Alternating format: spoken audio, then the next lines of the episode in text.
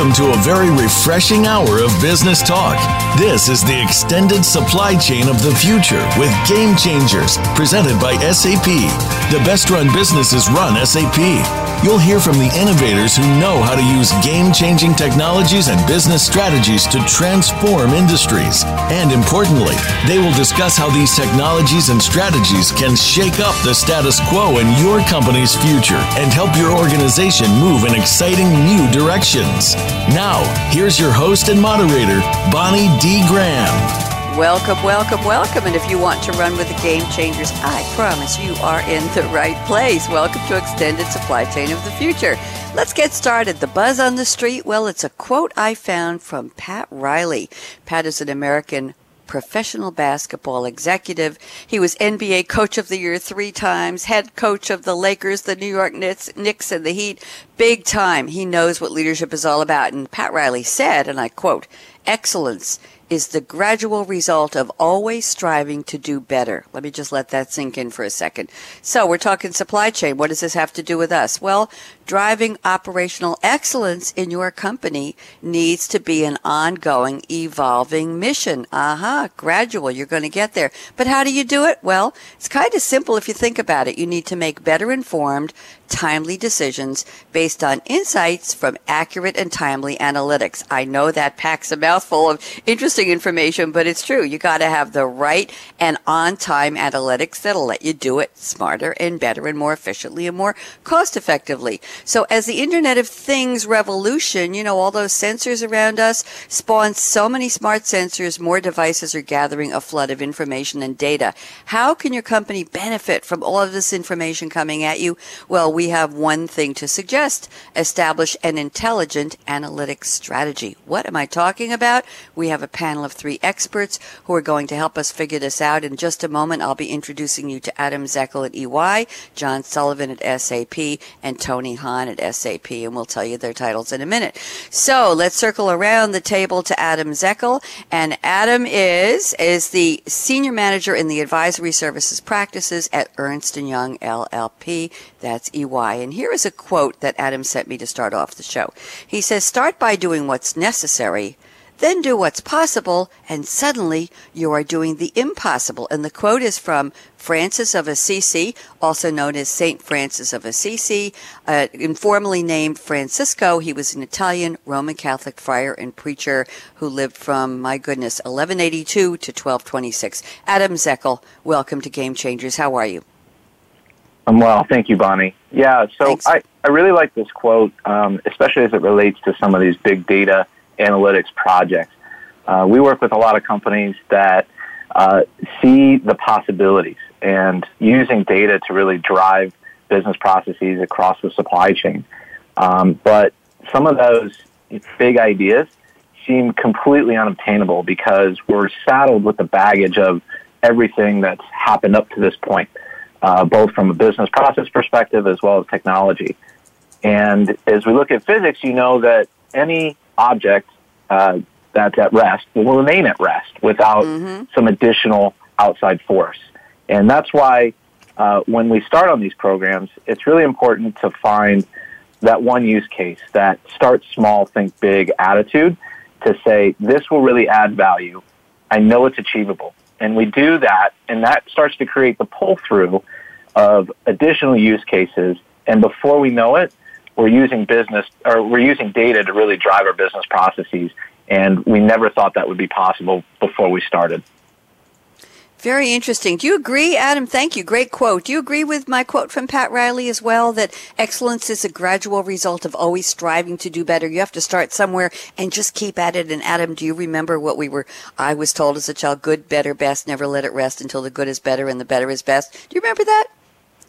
Yeah, and I, and I think that's in the same vein, right? Um, it, we want to, we have to start somewhere. We have to get moving. If we don't, we're going to fall behind.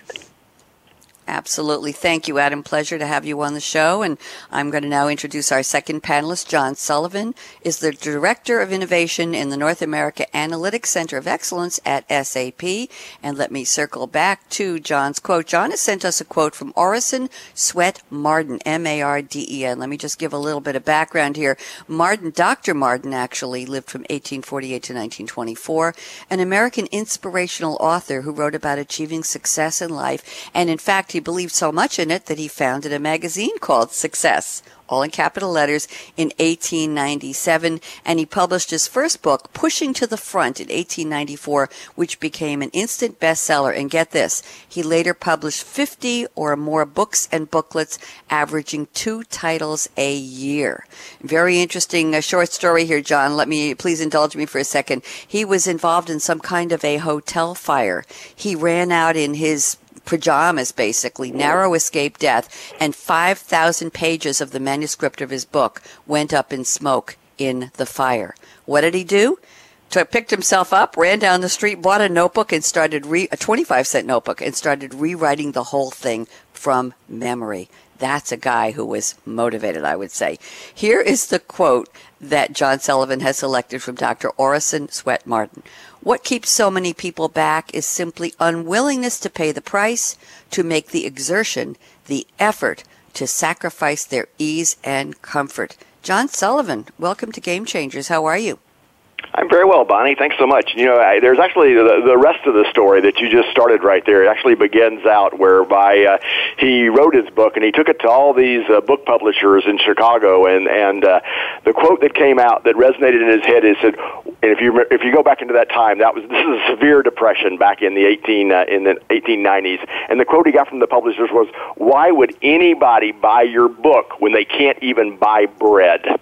And he went out and, and published this book, and it went around the world seven times in republication and just served as an inspiration for people to, to get up and do things. That's what we have to do today. I mean, you know, many of us uh, travel, and we go to the airports, and, you know, when I go to the airport, I, I see, like, Us magazines and People magazines laying down, and, and I don't read those, and but many people do, and that's something we really need to address in, in the things that we do in innovation, is that we need to see how other people think and address their needs. I mean, we look at the generational shift. Shifts and changes.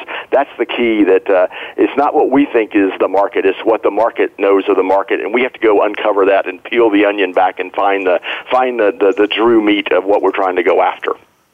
Very well put. I didn't know the rest of the story, but I know that this is a man who obviously embraced success. He had the energy, and he did, obviously, John, he didn't mind giving up what he called ease and comfort. I think losing everything in a fire is certainly giving up ease and comfort. But, you know, John, a lot of people complain and they moan, look at me, look what happened. Do you see companies today, especially from the supply chain perspective, do you see companies that are bemoaning the way the world is digitally transforming, the way perhaps newcomers in certain industries are bypassing established players, that things are getting disrupted and uncomfortable? Do you see anybody moaning about that, or is everybody jumping on the we got to do better bandwagon? John, what, what's the reality check here? Yeah, the reality is that we see a lot of people bemoaning and doing all the gnashing of teeth, if you will, and uh, we see a lot of those disappearing. You know, we all know the, the statistics of people who uh, won't be in the Fortune five hundred in another five to six years because they're refusing to accept these things. They're refusing to to, uh, to answer the call and to and to meet the challenge. Thank you very much, John. I really appreciate the, the second part to the backstory. I, I fit as much into my notes about Marden as I could, and I was absolutely fascinated. I wonder what he would be doing if he was here today in the digital age with publishing. You can just basically create a Word document, slap a cover on it, and publish a book, what, in an hour and a half, John? He would Absolutely. be probably twenty, twenty titles a year. He would be the, the, the Marden Library. Anyway, thank you very much for the great quote. And now I'd like to introduce our third panelist. He is Tony Hahn, H A N, if you want to follow him, Senior Director in the S A P Center of Excellence, focused on, what else? Supply chain, manufacturing, and I O T, all the hot buttons we're pushing today. Tony has sent me a quote that a lot of people say. I had to go do a little digging on this one, Tony, to find the source of the quote. It's from somebody named Grady Booch, B O O C H. He's alive and well. He was born in nineteen fifty-five, an American software engineer who is best known for developing, if you're a programmer, the U M L, that's the Unified Modeling Language, along with Ivar Jacobson and James Rumbaugh. He's recognized internationally for his innovative work in software architecture, engineering, and collaborative development environments. Interestingly enough, he got his B A from the U S Air Force Academy and a, then a master's from University of California, Santa Barbara. So here is the quote, very catchy, and Tony's going to tell us why he picked it for today. The quote is, "A fool with a tool is still a fool." Excuse me. Tony Hahn, welcome to Game Changers. How are you, Tony? Hey, doing great. Thanks, Bonnie. And uh, thanks for the background. I actually did not know the uh, the lineage or the etymology of that. So I think it's actually kind of a comical one. It's meant to inject a certain amount of lighthearted humor, but the reality is I've used it in the past. I did not know the uh, history behind that, but it rings true for a number of reasons. I think there are definitely some more, uh, many more altruistic quotes or uh, inspirational epiphanies, as we call them, that we could have selected. But the one that I like about this one, the reason why I've used this in the past is because all too often, you know, we try to fix processes that are broken, um, or if we if the process is broken, we, we, we tend to want to just automate things for the sake of automation. And I think most many times, most of the people that you work with will understand that just automating things for the sake of automation sometimes um, it, it never really makes sense. So, you know, sometimes the easiest solutions that are, are not really around automation at all. So, you know, to give you one example from the lean manufacturing world, um, in automotive manufacturing, Bonnie, you have this continuous flow of manufacturing. It, it kind of goes from work center to work center. And way back when they were applying what we call these uh, T P S techniques, which stand for like Toyota Production System, really uh, embellishing upon these lean operations techniques on this auto chassis, Um, they wanted to find out that at one of the work centers you had to have uh, bolts attached, and they, these components needed to be attached and they needed to be tightened before it went to the next work center. If they weren't done, then it'd create a certain amount of rework. You'd have to stop the line, and it creates a lot of uh, waste, which is one of the basic tenets against lean manufacturing. Mm-hmm. But instead of trying to automate that process and to check around that, um, you know, how do I verify that this this work was actually performed? Uh, the solution was very simple. Keep the wrench, keep the power tool stored in a bucket of paint, maybe yellow mm-hmm. paint, so that when it came to the receiving work center, they could do a visual scan and see that there was yellow paint on the chassis and say, hey, okay, this, this uh, job was actually performed. So it didn't need a keystrokes, it didn't need a panel, it didn't need a computer screen, mm-hmm. it didn't need an authorization check, it didn't need any kind of automation. It was, again, you know, no automation for ensuring that it was done, just simple visual cues. So that's kind of some of the context behind why I think it might be good. I like that. Very interesting example, Tony. Thank you very much. While you were describing you it, I was visualizing it, and I was saying, well, I don't need any computer or anything. I don't need any sensors. You're just talking about common sense and using your eyes and using your, your knowledge and noticing something and working around that. Very interesting. Thank you very much. Now I'm going to circle back to Adam Zekel at E Y. And Adam, I'm going to ask you a very personal question, actually two of them. Number one, where are you calling from today? And number two, what's in your cup today, a k a what are you drinking that energizes Adam Zekel? Or what are you going to drink after the show to celebrate? I am uh, calling from Midtown Manhattan today. And as I usually do most mornings, I have Coke Zero in my cup this morning. Wow. Tell me why. And do you have it cold? Is, is it over ice? Is it room temp? We've had guests who, who drink Doctor Pepper at room pe- temperature. We had a regular guest several years ago. So I'm wondering, for breakfast, cold soda? Talk to me. Yeah. Uh, well, you know, in Manhattan, you can't get a fountain soda anywhere anymore. So it's, uh, you know, the, the standard twenty-ounce bottle uh, once was cold. Um, I'm not a coffee drinker, so I, uh, I like my chemicals to uh, keep me awake. Okay, true confessions time. I always thought that was the best part of the show. Thank you very much, Adam, and welcome. I'm on Long Island, by the way, so I'm going to lean out the window. I'm, I'm not going to fall out. Leaning out the window on the North Shore, and I'm waving to you. Can you see me waving? The curly red hair and the and the, the short arm waving at you, Adam? Uh, yeah, that that must be you. That's me. Thank you very much. Okay, welcome to New York. And now let's talk to John Sullivan. John, same questions. Where are you calling from? And what's in your cup right now, or what are you going to drink later?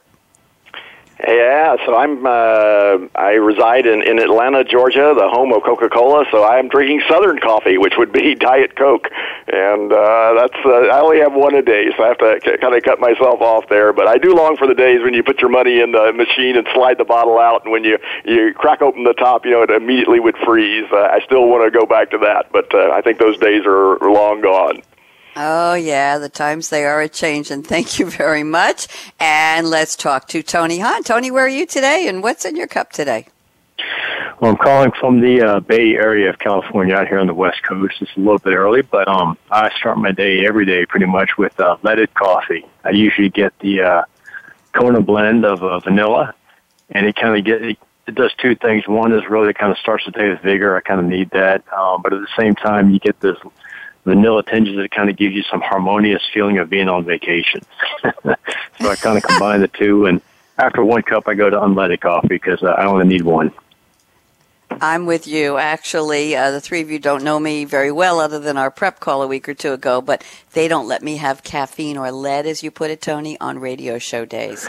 So all I'm all I'm allowed to have, as she slows down her speech and calms down, all I'm allowed to have is a cool, clear cup of cool, clear water, and I've got a an orange straw in my glass of water today. It is filtered water. Thank you, Britta. Uh, and it's orange because the leaves are just barely starting to turn here on Long Island. Some are beautiful. Well, it's October. What today is? Today is the October eighteenth, twenty sixteen. Uh, it the leaves are starting to turn. I see gorgeous gold leaves on this huge oak tree across the street. Other than that, mostly green, but orange is hoping for, optimistically, a beautiful fall turning of the leaves. So there. So let's talk business here. I'm Bonnie D. Graham. You are listening to Extended Supply Chain of the Future with Game Changers Radio. I believe we have Eileen Hahn at E Y listening on the line. Eileen, welcome. I know you're a silent partner here, Eileen. I I think you're already tweeting for us at, uh, let's see, you're using E Y underscore S A P. Thank you very much. Anybody who wants to tweet any questions to me and my panel today, just include the hashtag S A P R A D I O. That's S A P Radio in your tweets, and we will keep an eye on the Twitter stream here on our Sprinkler dashboard. So I'm just going to say we're going to take a quick break. Don't even think of touching that mouse, that app, that dial. We will be right back in our topic today, your operational excellence, advanced supply chain analytics. Great panel, great conversation. You don't want to miss the rest of us. Michael, out.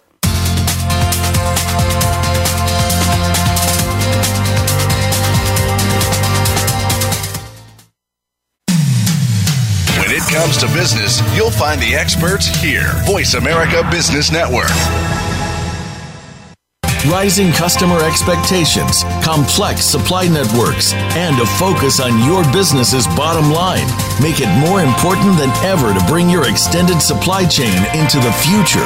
Your extended supply chain is one of the most critical components of your business success. From matching supply to demand with efficient order fulfillment to designing and manufacturing amazing products, hear how you can bring your extended supply chain into the future. Our experts discuss how the extended supply Supply Chain of the Future is producing dramatic results to businesses worldwide. The Extended Supply Chain of the Future with Game Changers is presented by S A P. Visit S A P dot com. When it comes to business, you'll find the experts here. Voice America Business Network.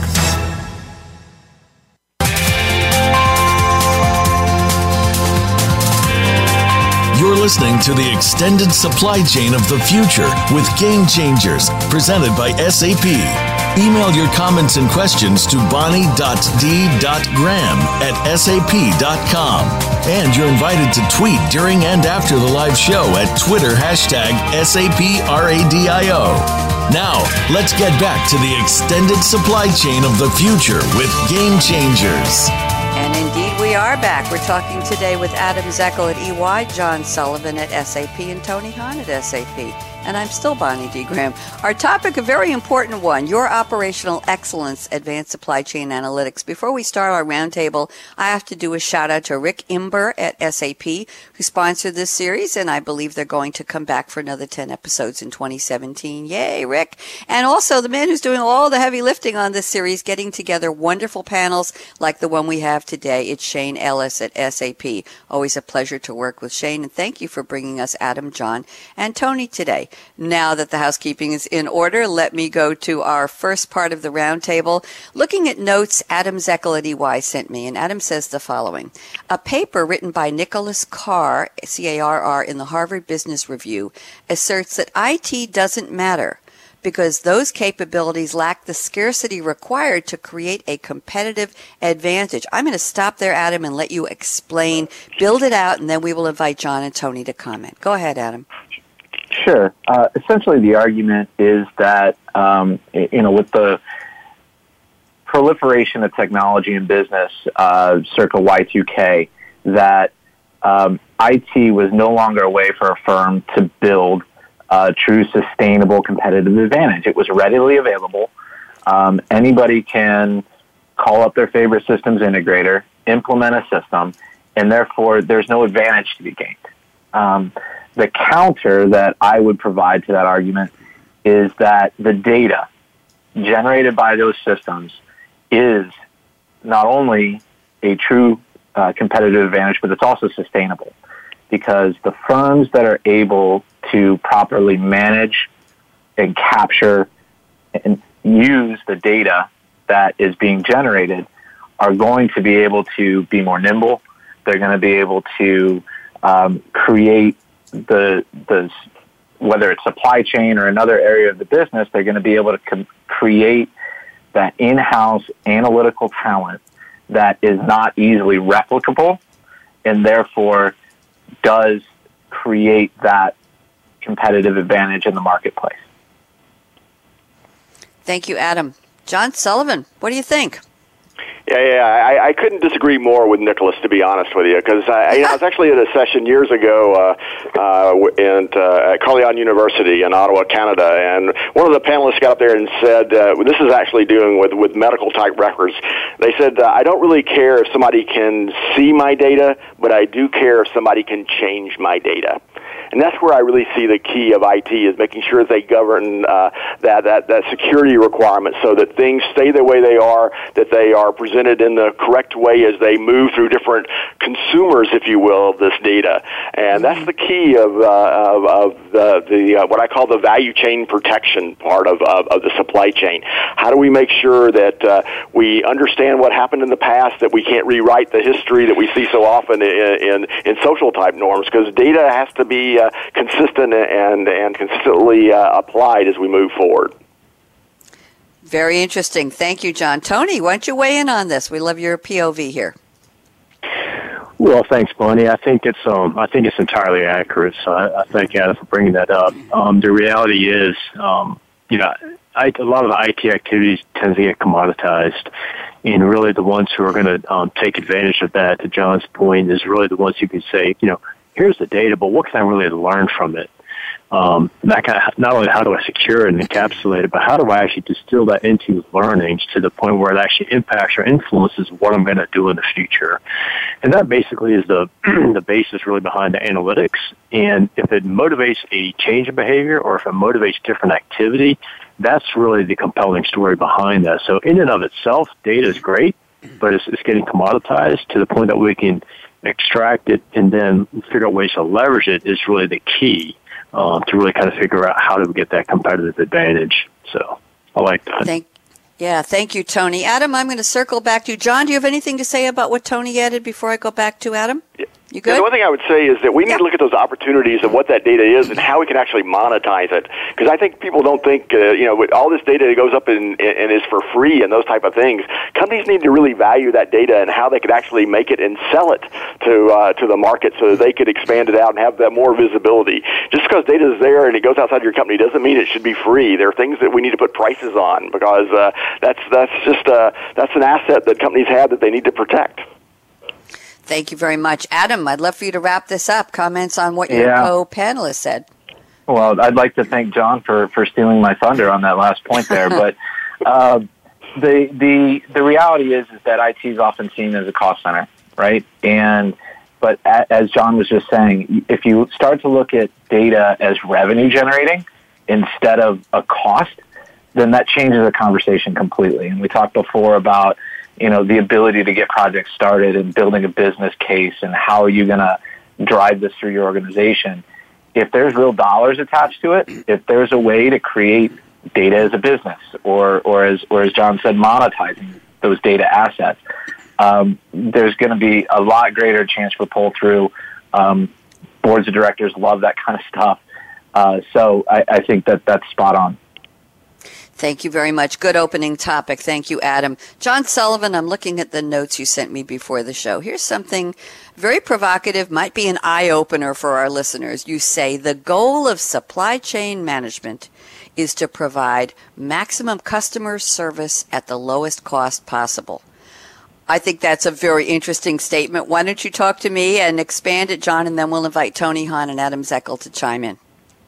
Yeah, you know, but visibility in in that uh, in that effort of maximizing customer service, because, like I said before, we, we do see different uh, consumers of the data, whether they're by age or by uh, economics or by uh, by geography or location of where they are. We need to meet each one of those uh, each one of those consumers at, at that, that that that need. But in addition to that, we need to challenge the way we we currently think about that. And I'll tell you, um, too often we, we we we just sit back and uh, kind of accept what's said. And nobody really goes out there and, and puts out what I called uh, new and innovative ideas. And uh, I kind of take that back to the time as when we were children, and we, you know, the, the the what our parents did to us was, you know, don't make me stop this car. We used to always do that. Why because? Why because? All over and over and over again. And we really need to get back to that. And uh, I'll just give an example. I was in a meeting uh, of, of a roundtable type discussion, and we were talking about uh, supply chain efforts. And uh, one lady actually gets up and says, you know, this is very much like uh, like my stock portfolio, and uh, you know, the whole room just kind of shut up because they said, "What is this person even talking about?" And then she went on to say, you know, if we look at like the the spider uh, funds, the E T F funds, you know, it's all these different companies that are in the same line of business, and we invest in all of them, and we want them all to succeed. Where all you know, all boats rise as the tide goes in. And she said, "This is the way we need to look at our production lines in in the supply chain. We want all of them to succeed." And this actually just came a, a different view of how. Uh, they can leverage, uh, you know, the best people. You know, what makes one line be better than the other? Is it the amount of training? Is it the people mix? Does it start on a Monday, Tuesday, Wednesday? Is it first, second shift, third shift? You know, those type of things. And when they started looking at it that way, I'll just go ahead and tell you, it represented about a seven to ten percent uh, return on investment on that uh, for them. And for that company, it was that was one hundred, that was around one hundred thirty million euro per year, just because somebody stood up and said something that nobody else had the guts or the the uh, the desire to put forth. And that's really where we need to go, to come out here and challenge the status quo and say, why don't we look at it from a different position? Thank you, John. John, I, I wish you could be a little more enthusiastic. I'm only teasing. Love the energy. It comes across so great. John, you hear me, right? Very, very yeah, good. Yeah, absolutely. Tone, love, love it when we have panelists who are really enthusiastic about the topic, as clearly the three of you are. Tony Hahn, weigh in, please, on what John just introduced, then I'll circle around to Adam as well. Well, I think there's a couple of key concepts that were really, uh, really good to kind of pressure here, if you would. Um, the perceptions, the, um, the different aspects of the supply chain, trying to do things at the lowest cost possible, but with the highest amount of service. Conceptually, you know, for the listeners, and when I first got into this like twenty years ago, it's very easy conceptually to say, oh, that just makes sense. It's kind of intuitive. The challenge is when you get into the execution, and there's so many different silos within a value chain. And, you know, not to get too much into the details, but from a point of view of like the manufacturer is very different. If I'm a manufacturer, I want to produce everything within my four walls and do things very effectively and get, um, you know, have the perception that I'm doing the right things and I'm making things and I'm I'm optimizing within the four walls. But then if I'm a logistics provider, so let's say I'm the person in charge of traffic for a company. And in today's world, uh, with, with the, you know, with the expectations, there's this compression around expectations around when I need to have it, when I must have it, when I want it. And so you see people going from two days. Two days is no longer enough from Amazon. Now it's around one day. Um, you know, Walmart and Amazon are kind of battling it out. Now it's no longer, one day is no longer good enough. Now it's like, I've got to have same day. And then it's got to be, I've got to have it within a couple of hours. I've got to have these things delivered. So when you, when you're a company trying to respond to those dynamics, it's very difficult. And so, for example, to continue the, the thought process, the logistics provider, he just wants to move things in bulk. because it's very efficient for the for the traffic operator. By bulk, what I mean is I want to make sure there are not a lot of empty trailers going outbound, or I want to make sure that I'm not moving a lot of product in between a lot of my distribution mm-hmm. centers in order to get it and fulfill it within that two-day window or one-day window. And so what happens is sometimes people can optimize within their silo, but it tends to sub-optimize the entire value chain. And so to John's point, you know, if you really want to be that low-cost provider and low and do it at the highest uh, service levels, it gets very difficult because you need to marry up all these different silos. So again, conceptually, sounds easy. In this execution, very difficult and very challenging to get everybody on that same page. Mm, it sounds like you have to do what, uh, what was it, what Martin said, you have to give up ease and comfort and you have to really go for it. And what did he say? What keeps so many people back is simply unwillingness to pay the price to make the exertion. Sounds like exertion mm-hmm. is involved here. Adam Zekel, love to hear your thoughts on this, please. Yeah, I, I think the only thing I could really add is um, we need to make sure that we're properly defining cost. Um, you know, we've talked a lot about, you know, what some of these investments look like. And, and we worked with um, a, a company that was, you know, embarking on a big data platform initiative. Um, and the big sticking point was the cost, or the perceived cost of of this implementation. Um, but when we really dug into it and spelled out, here's the cost of continuing to do things the way you are today, and put that R O I out there.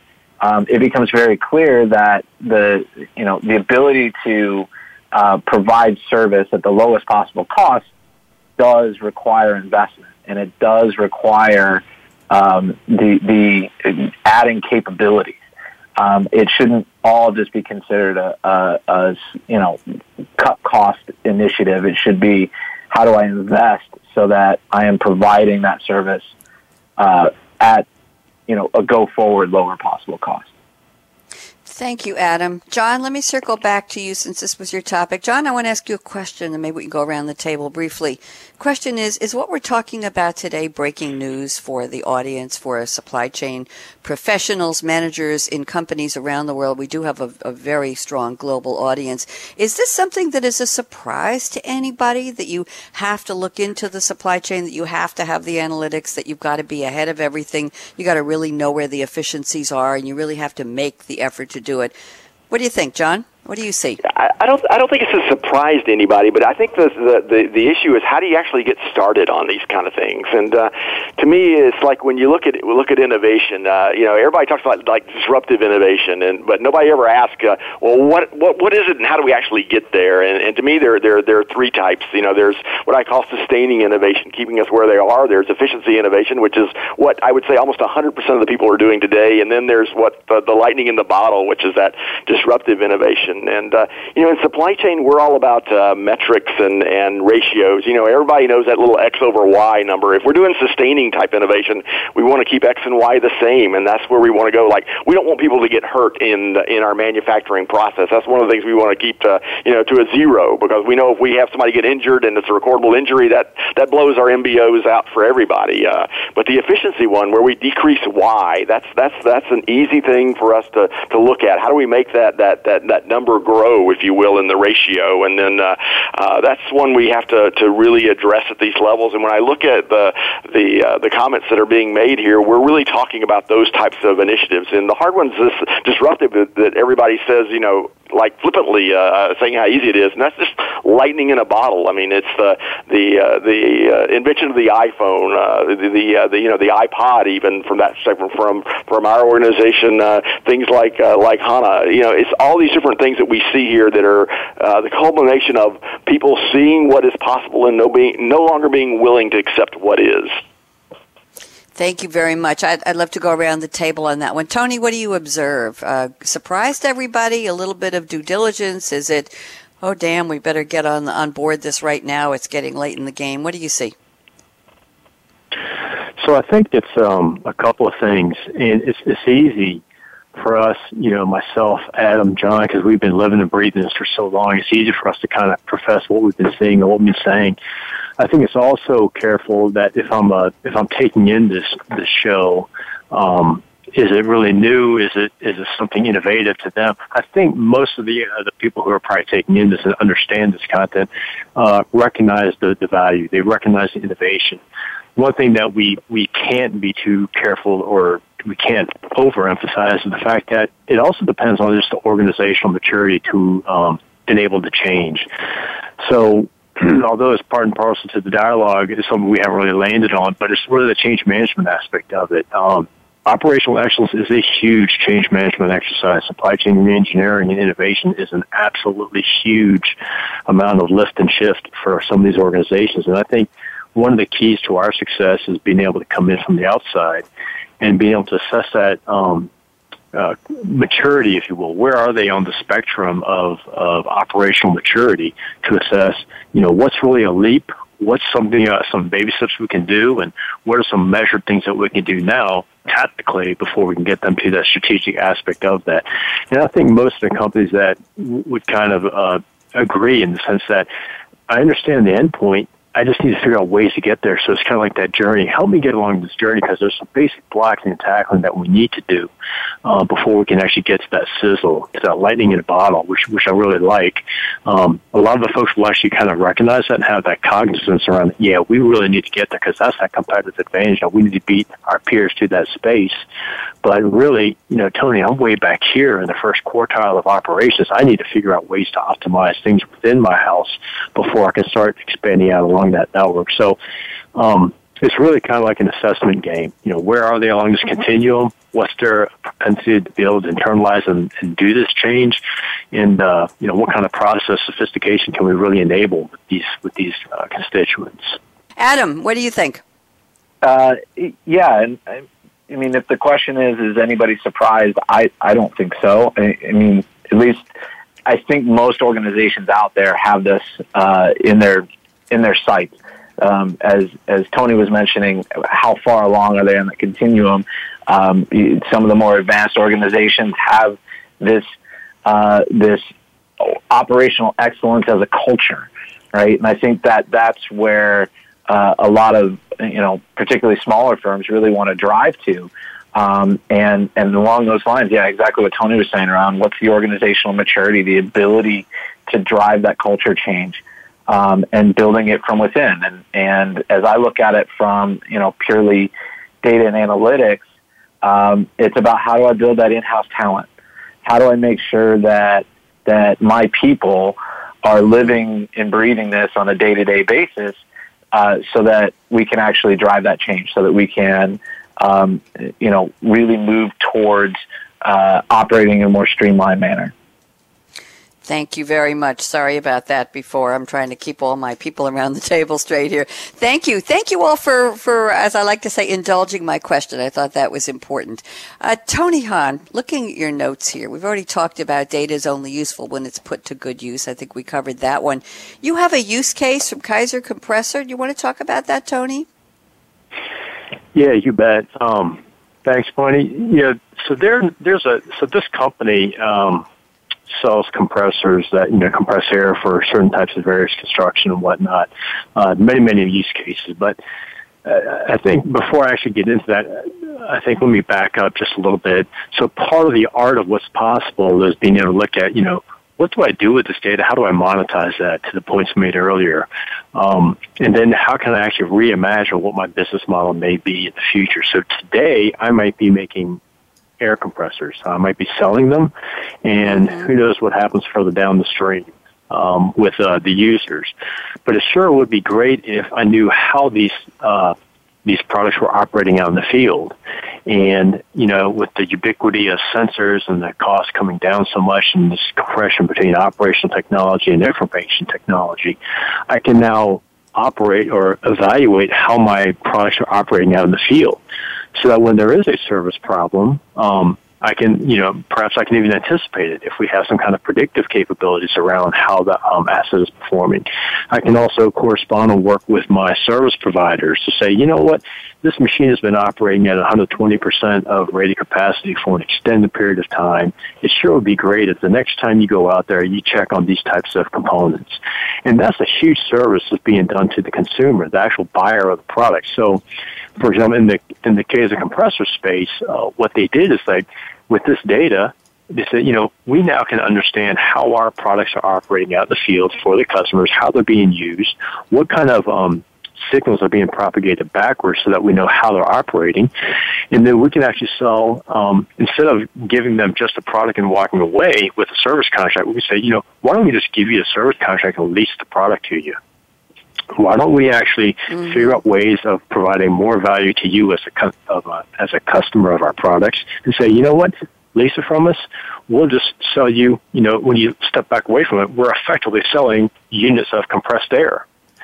And it's not too different. And that's kind of like the reimagination of the business model, whereas before we were a maker and purveyor of of uh, products, assets. Now we are actually providing the output of what those products do, which is compressed air. So now my business model could be, I'm selling compressed air. And you're seeing a lot of other companies in different industries look at that in different perspectives. So, you know, the jet engines that go on an airplane, you know, instead of selling you the jet engine, I'm now selling you hours of uptime. I'm now selling you a certain service level that I can perform against. And, it, and it, what it does is it opens up new revenue streams and different relationships with your customers. So that's kind of what I was uh, landing on here with the Kaiser story. Thank you very much, Kaiser. Thank you for the pronunciation. Adam Zekel, any comments on that case study? You have any use cases you want to chime in with, or just comment on the one Tony shared with us? Um, I think no. I think it's indicative of of how a lot of firms are looking at things. Um, we worked with a distributor who, um, you know, Tony mentioned downstream. Um, And the ability to provide that data to your downstream customers. Um, for a long time, it's just been, you know, a handshake agreement. Um, and now, you know, with, with all of the extra data points available, um, how do we rethink that arrangement? How do we rethink about um, what's the value in that? And, and how do we monetize it? How do we... How do we change the way we think about, um, it, you know, it's our supply chain, but it's generating data that's incredibly value, valuable to others. Um, and so there's opportunity there. And, and it's about capturing that opportunity, um, being, uh, having the foresight uh, and the corporate culture that allows you to, to think it, about things in that way. Thank you. John Sullivan, thoughts? Have another use case for us, or do you want to talk about the one Tony did? I'm going to talk about the one Tony did because it's, it's just a prime example of going back in the conversation. We talk about the, the disruptive piece of innovation, and here it actually is for everybody. In the past, when you look at this company, they were looking at, at parts and their replacement, their upkeep, their maintenance type things is, as a component of time and distance. You know, if it goes for this much, uh, you know, three months, six months, like our car, you know, doing oil changes, that sort of thing, or we go thirty-six thousand miles, and that's the way we go in there and, and do these uh, timed replacements to keep these things up and running. And where they actually went from there, now instead of doing time and distance, they're looking at things called life and health. So they're looking at the life of the unit. Is what we see by these sensors, we know what good-looking uh, uh, or or op- maximum operating, uh, you know, parts look like because we know the sensors give us this type of data. Does the one that's out in the field resemble this? If it does, then we don't need to go look at it. We don't need to replace it. But say it falls, you know, below the certain, you know, cutoff point, then it falls into the area that, hey, then now we need to go look at those type of things. So we're going to look at the life of this uh, this uh, this part or component that we may have, and then then we make a decision based on its current health of how we actually interact and go forward on that. And it's not just that one part. It's the old family of uh, parts that are inside this component that we're building. And that's what we really can can value in that relationship between me, the customer, and the supplier who actually brings that to me. If they're willing to share that data with me so I can actually see how things are working, this this leads to that continuous regeneration, if you will, of innovation, because we see how the customer is using things, and now we can say, hey, let's go and change these types of things to make sure that it's a better component, a better price, and it builds that lifetime customer that we all want to uh, we all want to attain to. Thank you very much. Let me see, uh, Tony, you want to comment on what your colleagues on the panel have commented on your example? Great example, by the way. Hey, thanks. Uh, there's not much more to add. I think these guys are spot on, and I think we're all aligned in our thinking is that, again, taking that data and learning what we can do from that to be able to uh, monetize that and create that competitive advantage is the key.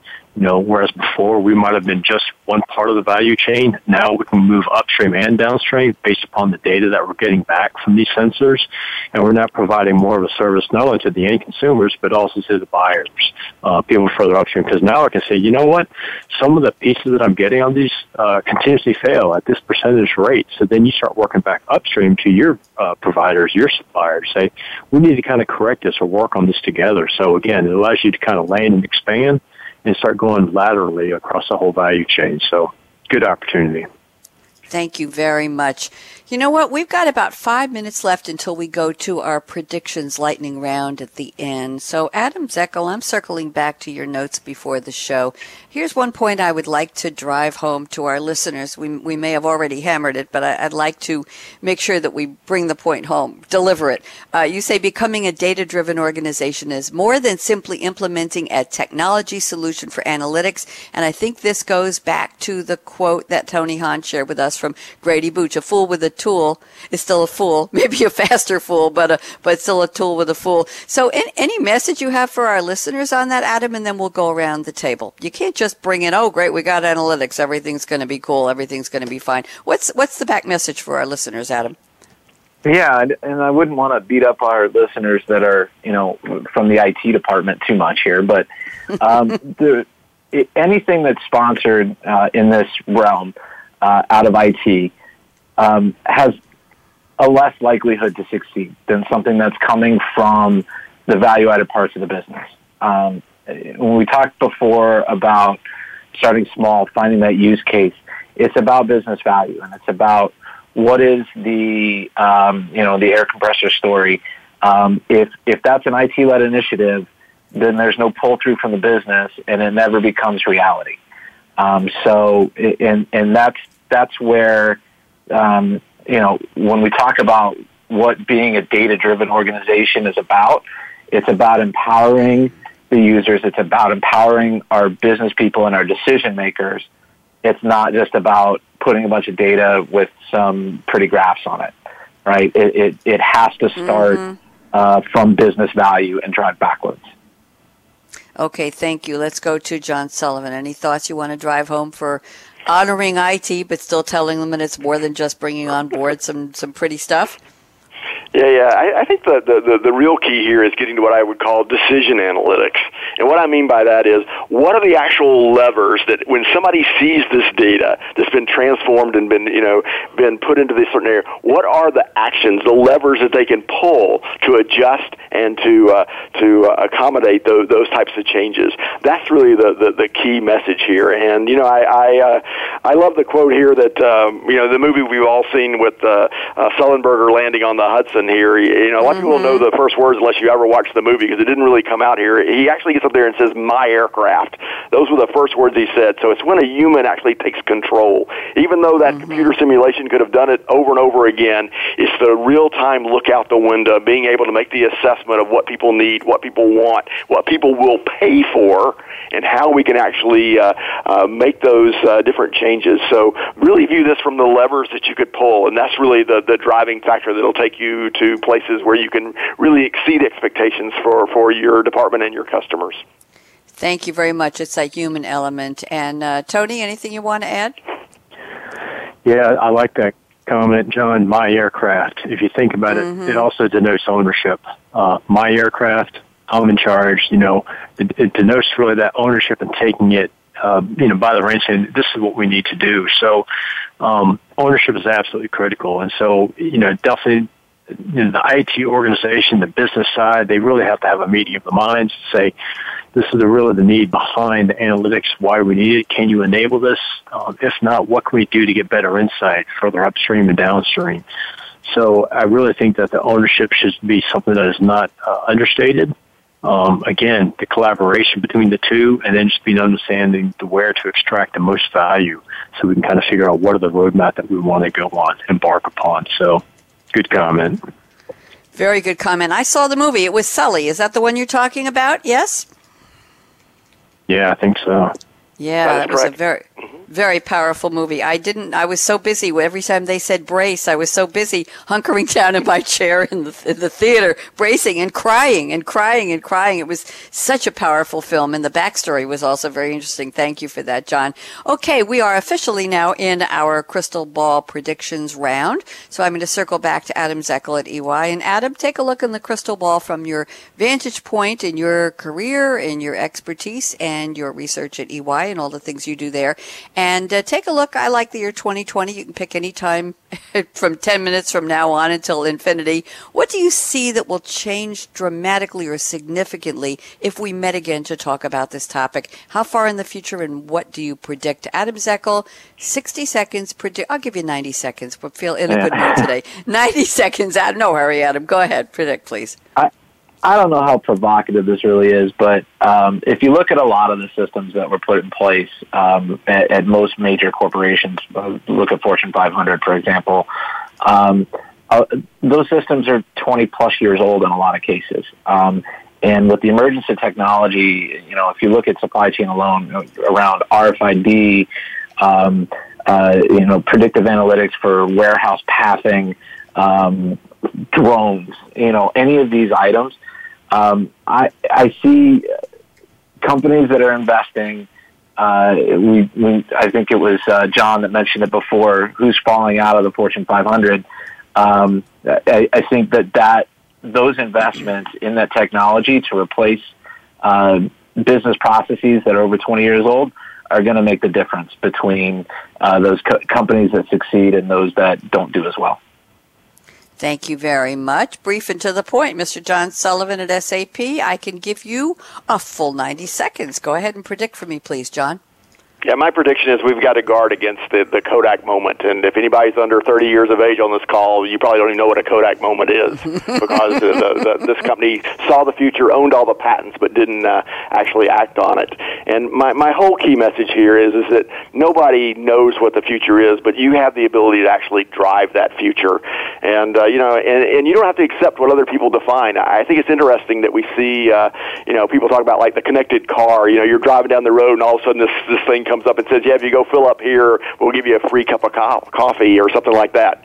Well, you know, in my future, I'm never going to go to a gas station again. I'm never going to get my tires rotated again. I'm never going to get, uh, you know, my oil changed, any of those type of things, my car washed again, because when I'm asleep at my work, you know, I want my car, if I even own one, to go take care of all that for me.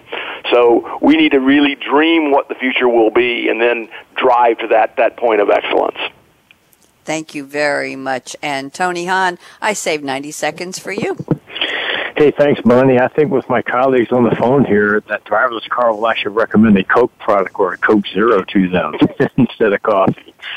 No, but uh, looking forward in the future, um, I think five years from now, I kind of look backwards, too. Um, and this kind of reminds me of where we were with Y two K and this whole, uh, I think the terminology will be the same five years from now, but I think the vernacular will have shifted into more of an execution-based mindset. And by that, what I mean is that analytics-driven innovation is kind of a journey. So right now, if I look at this continuum, we're kind of like in this connect phase. Connect up all this data, figure out ways to transform it from a sophistication standpoint, and then only then can you start to reimagine what your business model is going to look like. I think right now we're in the connect phase. Um, five years from now, I think there's going to be more people around the transformation and reimagination phase. In fact, some people are already embarking on that journey right now. Um, so really, from a future standpoint, um, reimagination will only take place, I think, in a few companies. Um, but again, some of the Y two K and the dot-com explosion, Uh, people are still trying to figure out how to take advantage of this space. So five years from now, they'll have learned that, but only a couple of people will really kind of progress along that continuum towards reimagination. Thank you. I like that word. We don't often think of that word in terms, it sounds like a very ephemeral, ephemeral looking into the clouds and, and imagining. I like that. Tony, quick question for the panel. I've got about thirty seconds extra I want to use here. Question is first Adam, then John, then Tony. Millennials entering the workforce, going into uh, any company that has to do with supply chain, any company that needs their input, their reimagination, them having grown up on cutting edge technology, cutting their teeth on technology when many of the rest of us were just trying to figure it out over the years. I hope I'm not giving away my age here. So will millennials make a difference in terms of what we're talking about today? Adam Zekel, operational excellence, advanced supply chain analytics. Will they get it faster than the rest of the workforce? Adam Zekel, yes or no? Millennials going to make a difference? Yes. They, uh, I call it the light switch effect. I flip the switch, the light comes on. I don't need to know how or why. I just expect it to. And I think that's the expectation that uh, new people entering the workforce have. Thank you. Very brilliant, I must say. Light bulb effect. I like that. John Sullivan, yes or no with millennials? Going to make a big difference? It's going to make a big difference. I'm going to build on that. You know, Edison said, what, uh, five percent of the people th- think, ten percent of the people think they think, and the other eighty-five people would rather die than think. Everybody on this call needs to be part of that five percent that think. We are. I'll send the membership cards out after the show. Tony Hahn, millennials. Are you a millennial, Tony Hahn? I am not, but I like that last, uh, I like that last analogy. Um, yeah, will, will they make a difference? Absolutely. Um, And I talked to them, a lot of these folks in first and second year grad school, but, uh, and I tell them, I said, you know, you guys are really the future. Um, the way that how connected these folks are and how they're motivated and how they look at things is completely different than the way our generation, and I don't want to reveal too much, but how we grew up. And so I think, well, it makes a difference in supply chain and analytics, absolutely, because they bring to bear this, this new consciousness, this new set of awareness around what's possible, how to connect it, and how to leverage a lot of the disparate, unstructured data that's already out there that hasn't taken advantage of before. Thank you very much. Glad I sparked a good conversation here at the end. Appreciate that. Adam Zekel, John Sullivan, Tony Hahn, thank you so much. Again, shout out to Shane Ellis for putting together an extraordinary panel and to Rick Ember for sponsoring this series. I think this is episode ten in our twenty sixteen season. Woohoo, it is. So I hope they'll be back for ten more very interesting and provocative and timely episodes in twenty seventeen. I'm Bonnie D. Graham. Thanks for listening. And here is my call to action. I'm getting around to it here. Fasten your seatbelt. What are you waiting for? Like Adam, like Tony, like John, go out and be a game changer today. Have a good one. Bye-bye.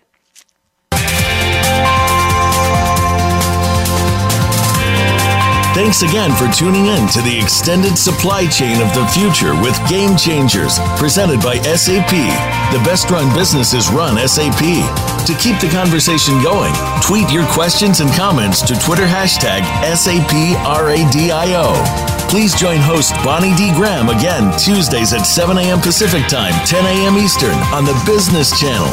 We wish you a positively game-changing week.